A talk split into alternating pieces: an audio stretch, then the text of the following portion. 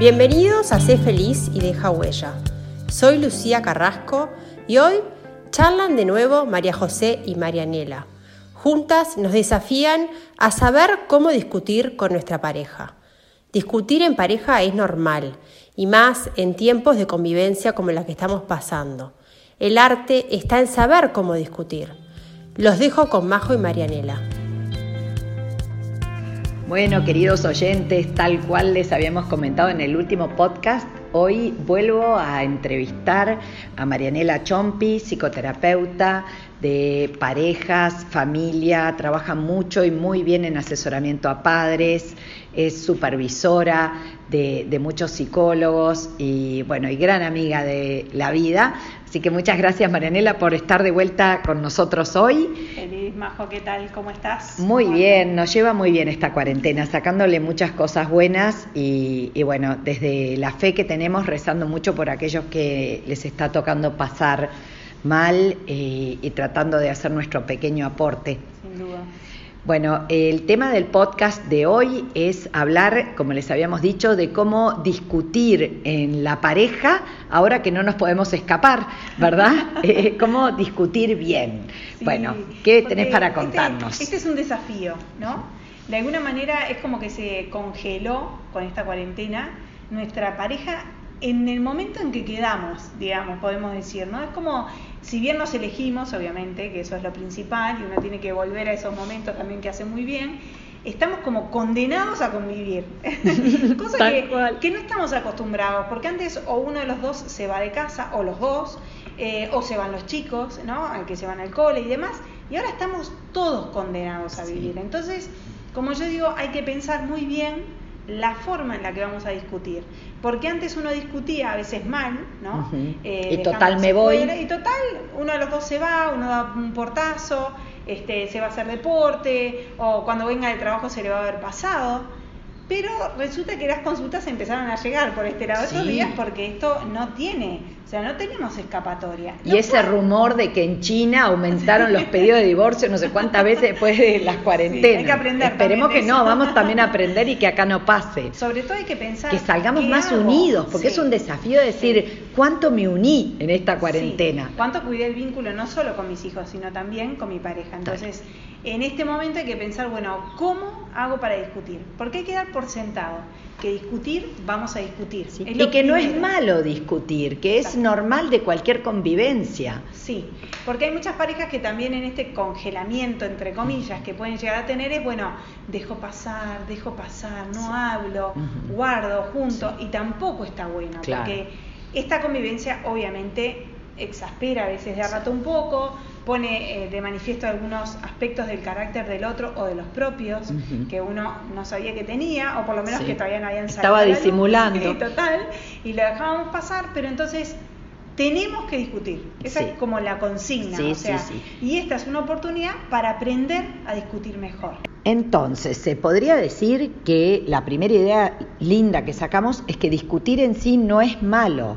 Que en todo matrimonio se va a discutir. A mí me gusta decirle a mis pacientes que una pareja son dos cables que se cruzan. Siempre tenemos pedacitos pelados que hacen cortocircuito cada tanto. Que el desafío es eh, que no dure. Y aprender a cuando surge la discusión, cómo la llevo. Contame un poquito, Marianella, ¿cómo dirías Perfecto. tú? Muy bien. Entonces, la primera idea es tenemos un modelo de comunicación que es el modelo laboral, podemos decir, donde uno, las habilidades sociales que utiliza eh, son diferentes muchas veces y que tenemos que aprender de ese modelo. Uno cuando va a hablar con el jefe o con un compañero de trabajo no hace una descarga emocional. Uh-huh, cierto, pero te la pensás. Claro, te la pensás, o sea, es más, uno pide consejo a veces y te dicen, bueno, mirá, escribí, hacé esto, no sé qué, pero andá con un planteo que sea concreto, que sea, bueno, tenemos que aprender a llevar parte de ese modelo, no todo, sí. a lo que es la vida de pareja. Uh-huh. Entonces, lo primero para saber discutir bien es tener claro el objetivo. De todo esto que yo quiero decirle a mi pareja, uh-huh. ¿cuál es lo que hoy le voy a decir?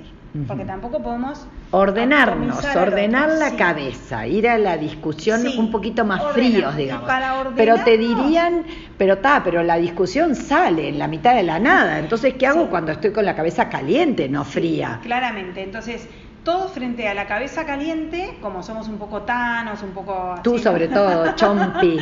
Nos sale discutir en el momento. Ese es el primer gran error que uh-huh. tenemos las parejas.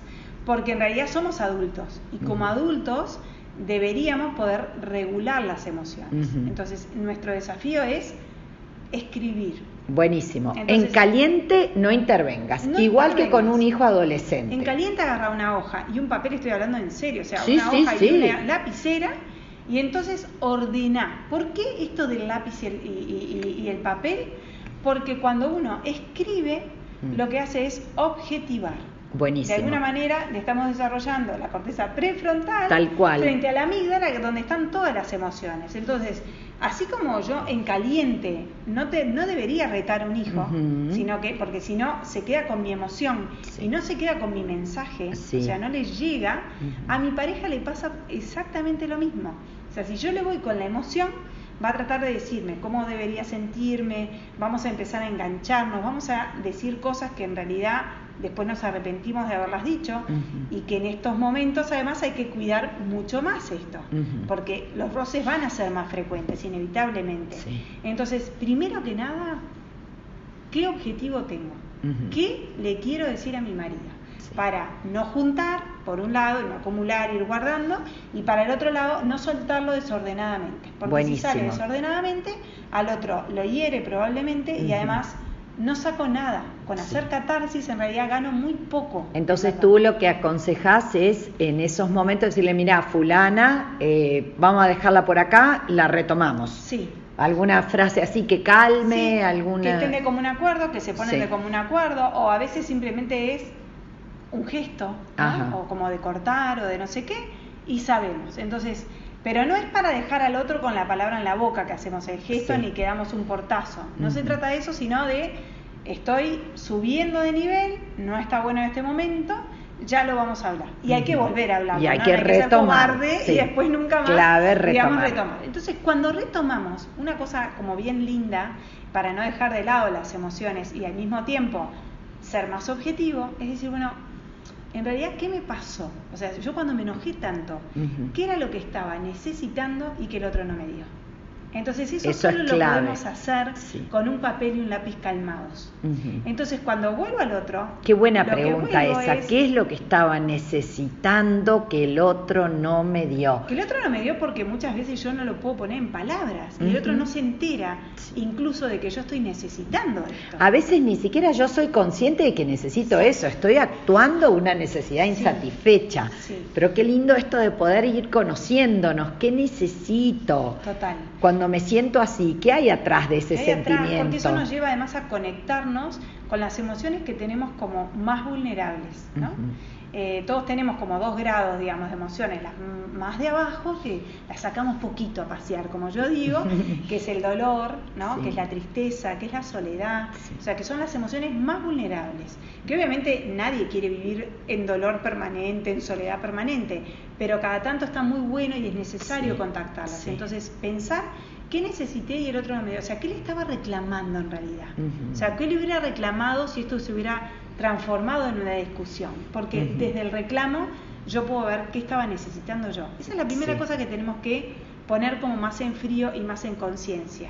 Bueno, a ver, ¿sí? vamos a pasar la primera raya, entonces, primero, no intervenir en la discusión cuando estoy sacado. Decirle, perdón, lo hablamos después, te prometo que lo hablamos después. Dame un rato. Dame un ratito que me calme. Me voy, me alejo, me tomo un vasito de agua, agarro un papelito y digo, ¿qué estoy necesitando? Que me siento así. Exactamente. ¿Cuál es mi emoción más vulnerable que se está poniendo en juego aquí? Total. Y después viene cómo se lo transmito. Uh-huh. Y ahí tenemos muchas formas, porque no hay un solo canal, hay gente que lo puede decir como más sensible, menos sensible, eso no importa tanto, lo que importa es desde la calma, uh-huh. esa es la parte, o sea, donde la emoción no puede ganar porque el otro se queda con mi emoción, porque estamos muy vinculados afectivamente, gracias a Dios, sí. o sea, porque nos elegimos, entonces sí. es inevitable esto de engancharse, sino emocionalmente, y al otro no va a registrar, lo que importa es que el otro registre, uh-huh. no solo lo que yo necesité uh-huh. o un problema que tenemos que abordar. ¿Qué ejemplo darías tú de cuando el otro queda enganchado con mi emoción? Eh, a ver, déjame pensar uno. Eh, lo que pasa que vos siempre me estás diciendo eso, y entonces, o sea, el otro se enganchó uh-huh. con el reclamo que yo hice, porque uh-huh. yo lo hice desde un lugar muy emocional, ajá. y entonces el otro ya se siente culpable, ajá. porque el otro también se activa uh-huh. desde la culpa, desde lo que no me sabe dar y demás. Uh-huh. Por eso no está tan bueno eh, sí. si no lo tenemos procesado, si no lo, te- no lo tenemos objetivado. Conviene ir más desde lo frío y no tanto desde la emoción. Buenísimo tu ejemplo, como que a veces voy y le reclamo al otro y no es eso lo que necesito.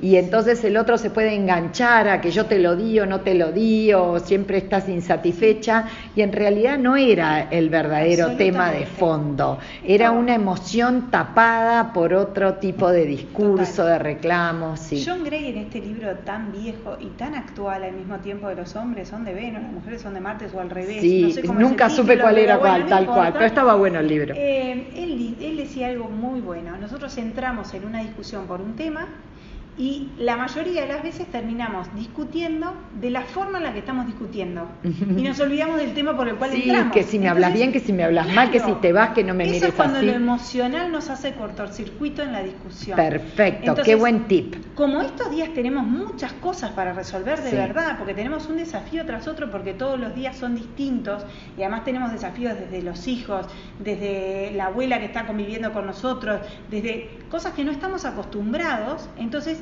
tenemos que resolver, tenemos que llegar a resolver los problemas. Entonces, muchas veces nos enfrascamos en la discusión y terminamos por sacar el problema que nos metió en la discusión. Entonces, tenemos que ser más eficaces en estos días. Entonces, cuando uno objetiva el problema uh-huh. y objetiva la idea que quiere transmitir, puede ir incluso hasta con un papelito, sí, no pasa nada. Serenamente. Entonces, serenamente decir, bueno, mira, quiero, tengo este tema y este tema para hablar contigo. ¿Cuándo sí. va a ser un buen momento para ti? Y qué importante animarnos, ¿no? Porque cómo nos cuesta a las personas este abrir nuestra caparazón, este sí. mejillón que somos todos, sí. que no queremos mostrar nuestra blandurita sí. por temor a que no me entiendan, sí. a que no me sostengan, a que no estés. Ir a hablar con el otro o ir a discutir con el otro siempre va a ser eh, mostrar la vulnerabilidad sí. propia. O sea, siempre va a ser necesito de ti. Tal cual. Entonces, por eso estamos mostrando la vulnerabilidad y por eso nos cuesta tanto a veces ir al otro. Sí. Entonces, una vez que llegamos, lo que no podemos hacer tampoco es tirar todos los problemas, ¿no? O sea, uh-huh. al otro, para de que golpe. El otro se hace cargo. Claro. Entonces, lo mejor es objetivar el problema del que vamos a hablar y ya ir con varias soluciones alternativas. Uh-huh. Entonces, si yo voy y le digo, bueno, mira, se rompió la canilla de... Porque además vieron que estos sí. días se rompe todo. Sí, tal cual, en mi casa se cayó el muro. Claro, cuando nadie puede arreglar, cuando no podemos tener ayuda externa. Entonces... Sí. Ir y decir, bueno, mira, se rompió la canilla. Pensé lo siguiente, uh-huh, ¿no? Paso buenísimo. Dos. Pensé lo siguiente. Podríamos ir a la ferretería, que todavía podemos ir, comprar el cuerito o comprar no sé qué que precisamos y ver si entre los dos lo podemos solucionar. Plan B. Pensé un plan B, porque sí. más que ya el otro no le va a parecer esto. Eh, pedirle ayuda a un vecino que sabemos que no está contagiado, que venga con las, ¿no? con las sí. este, precauciones del caso y ver qué te parece. Pin, yo ya tengo dos soluciones a un posible problema. Uh-huh. ¿Qué hace eso en la discusión o en el diálogo? Pensé alguna solución posible, uh-huh. al otro lo tranquiliza. No es exijo de vos que me des la solución a este problema. Qué bueno. Sino estamos del mismo lado. O me, sea, me gustó muchísimo esa idea. Entonces, el llevar soluciones al otro lo calma, le hace sentir que yo estoy aportando soluciones a esto, que no estoy en la vereda de enfrente acusándote. Sí. Vamos a poner otro ejemplo, sí. que es bien propio de estos días, ¿no? Eh, supónganse que hay una mamá que está muy cansada, uh-huh. porque obviamente no solo está con el teletrabajo, sí. los nenes... Eh, el marido de rato se encierra en una habitación para poder trabajar un poco sí. tranquilo, ella además cocina, lava la casa, obviamente sí. lo están haciendo entre todos, pero ella siente que no es suficiente. Uh-huh. Es un ejemplo clásico. Que estos días estamos todas sí. iguales. Entonces uno dice, bueno, muy bien, yo puedo estallar de noche uh-huh. y decir, yo ya no puedo más, esta casa no puedo más, ojalá se termine la cuarentena. Todo lo hago yo. Toda la catarsis, sí, digamos, sí. que el resto quede así como... sorprendido la loca de nuestra, ¿no? Ya está, se te pasó, te van a preguntar y vas a recibir poca ayuda. Entonces, otra forma es decir, ok, voy a anotar en un papel uh-huh. y voy a decir, muy bien, de tal hora a tal hora uh-huh. yo me siento sobrecargada. Uh-huh. Eso es una información, es revelación de información para el otro, ¿no? Sí. Y decirle, mira, yo en el día la llevo bastante bien, pero entre las siete y las nueve de la noche, uh-huh. la verdad que me estoy sintiendo sobrecargada. Uh-huh. Y se me ocurren varias formas. Capaz que podemos, en ese momento que yo estoy más cansada, cambiar y que tú puedas bañar más a los chicos, que uh-huh. a mí eso es lo que más me cansa, uh-huh. o eh, que puedas ayudarme al revés, cuando terminamos con todo, que tú puedas lavar la, la cocina y entonces yo me voy a contarles el cuento, que es algo que me gusta más. Uh-huh. O sea, ¿cómo te parece Qué que hagamos? Bueno. Pero entonces es... planteé mi necesidad. Perfecto, me encantó esa frase que usaste, revelación de información. ¿Qué cosas tengo que revelarle al otro que quizá yo creo que debería de saber y no sabe? Sí. Elucubro que sabe y no sabe. A todos nos parece que por querernos el otro adivina lo que yo necesito. Claro. Y en realidad no solo está la revelación de información, sino que para llegar a esa revelación yo tuve que ordenarme. Claro. Yo tuve que calmar mi propia ansiedad, yo tuve que bajar a mi propia necesidad y decir, ok, ¿yo estoy superada todo el día? No. Uh-huh. Yo hay un momento en el día que estoy más superada, ok, capaz que alguna contesta, sí, yo estoy superada sí. todo el día. Bueno, ok, agarremos eso como un problema sí. y pongámosle y decimos, mira, yo me siento superada en esta cuarentena sí. y en este momento de convivencia familiar. Entonces, a mí se me ocurre solo una forma de solucionarlo, porque estoy superada. Uh-huh. Muy bien. Y voy a buscar más soluciones, a escuchar al otro, Qué pero bueno. no tanto a recriminarle. Claro, somos un equipo que busca soluciones juntos, es estamos juntos. Tenemos Qué buena que estar idea. En la misma vereda. Eso. Porque si no, nos herimos mutuamente, nos atacamos mutuamente, nos reclamamos mutuamente. Sí. Cuando en realidad... Y esto, esto de es que uno equipo. Tiene la verdad y el otro no. Y no, la verdad la construimos juntos sí. y la encontramos juntos Lo y la negociamos juntos. Majo, Qué lindo. Que uno descubre que el otro tiene mucho más para decir y muchas más ideas a veces de las que nosotros podemos Qué bueno. escuchar. Qué bueno, Entonces, y muy válidas. Uno y al otro se le ocurre tres soluciones. Qué bien, qué bien. Entonces también en el fondo estoy despertando como conocer más a mi pareja, porque en el fondo la voy a descubrir más, como tú decías. Qué bárbaro. Y estos días por eso son una oportunidad. Me encantó. Entonces, para ir terminando, vemos, cuando estemos enojados, no es momento, dejamos por aquí, después volvemos, anotamos algunas ideas, te voy a contar, te voy a revelar algo que tú no estás sabiendo y te voy con posibles soluciones, con esta apertura de que estamos los dos del mismo lado de la vereda, queriendo encontrar juntos un avance, alguna solución, un camino, pero desde, desde esto actitudinal, entonces, sí, tan positivo que estás planteando. Lo Me pareció es, espectacular. Somos equipo. Somos equipo. Tenemos esta situación, la tenemos todos. Sí. Entonces, como equipo, ¿cómo vamos a ir día a día? Pero si somos equipo, estamos en el mismo bando, en la misma vereda y solucionando problemas, también revelando información y aprovechando a conocernos. Qué bueno, ¿no? Esto de cuestionarnos, ¿cuándo dejé de verte como parte de mi equipo? Mm. ¿Verdad? Y te Total. Quiero volver a tener en mi equipo y me quiero volver a sentir parte de tu equipo. Esto evidentemente va a dar para mucho más podcast. Esto es un placer, fluyen los minutos y se nos va haciendo, si no, demasiado largo. Los vamos dejando por hoy y esperando que se suscriban y ya va a haber mucho más Marianella Ciompi y María José Soler. Así que hasta la próxima. Chao, chao. Chao.